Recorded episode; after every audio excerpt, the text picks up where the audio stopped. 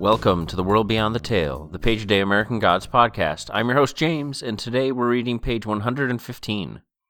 Sorry. Now, stand over here and help us up, said Wednesday, and he walked over to the platform on one side with a description of the carousel on it and a warning that the carousel was not to be ridden. Shadow thought of saying something, but instead he helped them, one by one, up onto the ledge. Wednesday seemed profoundly heavy. Chernabog climbed up himself, using only Shadow's shoulder to steady himself. Nancy seemed to weigh nothing at all. Each of the old men climbed onto the ledge, and then, with a step and a hop, they walked out onto the circling carousel platform. Well, barked Wednesday, aren't you coming?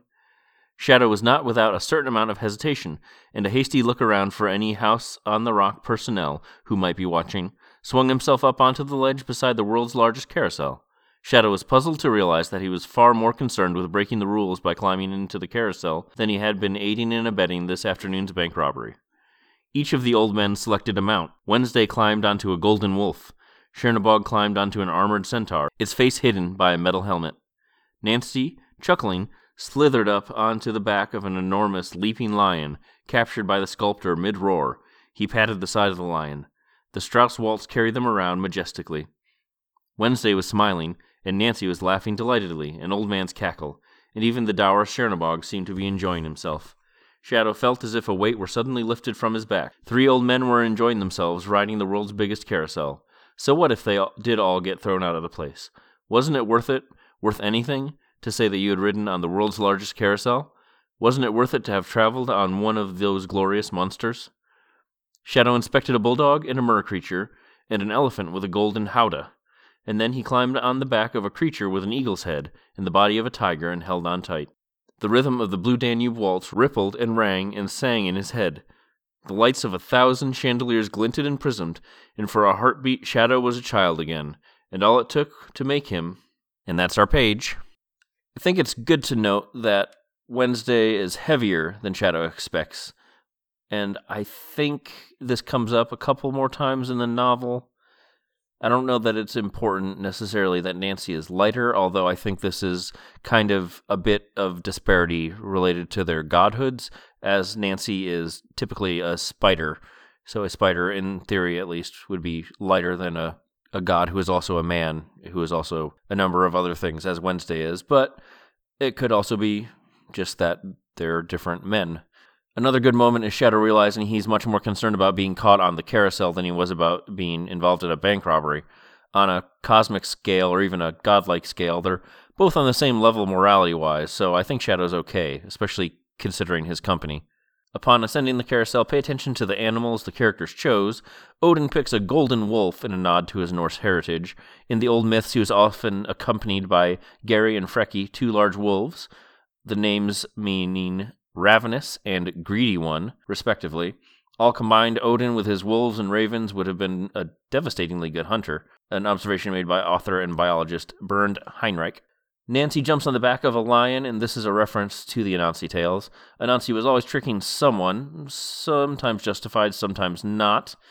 And one of the animals Anansi antagonized was lion. In one story, lion ate all of Anansi's fish, so Anansi tied Lion to a tree and refused to let him loose. It's actually kind of similar to the Fenrir story in that Anansi and the lion tie one another to a tree with rope, using increasingly stronger rope, but Anansi uses the strongest rope of all to keep Lion tied up.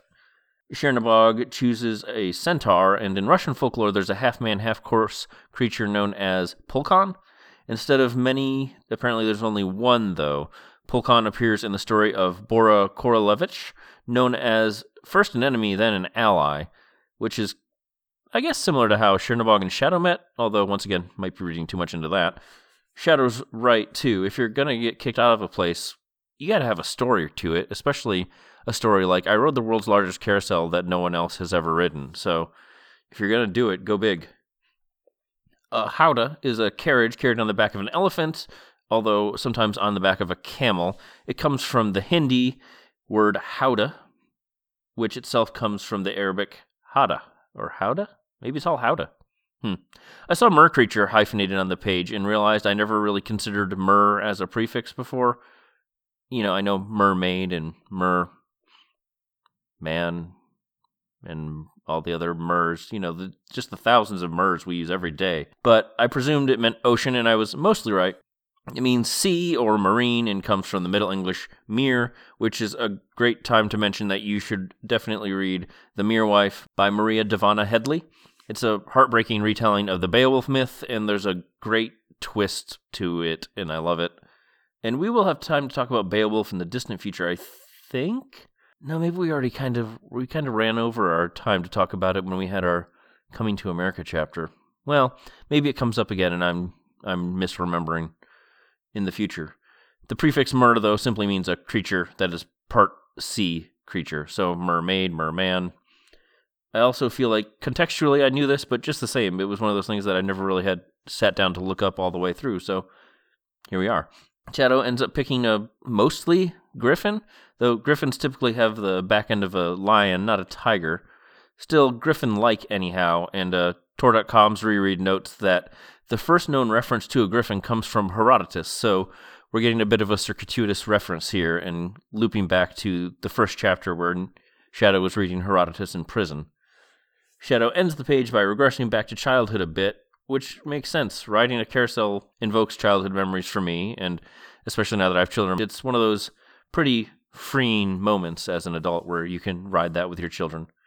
Shadow's also in a pretty vulnerable spot, and even though we've read more than 100 pages, it's still less than a week since Laura died and her animation, reanimation, I suppose. And so a momentary reversion to childhood is believable and understandable. And of course, there's tons of magic on the carousel too, which we can talk about on tomorrow's page. You can get in touch with the show at theworldbeyondthetale at gmail.com and on Twitter at worldbeyondpod. Thank you to Julian Granganage for his version of St. James Infirmary Blues, which we use as our theme.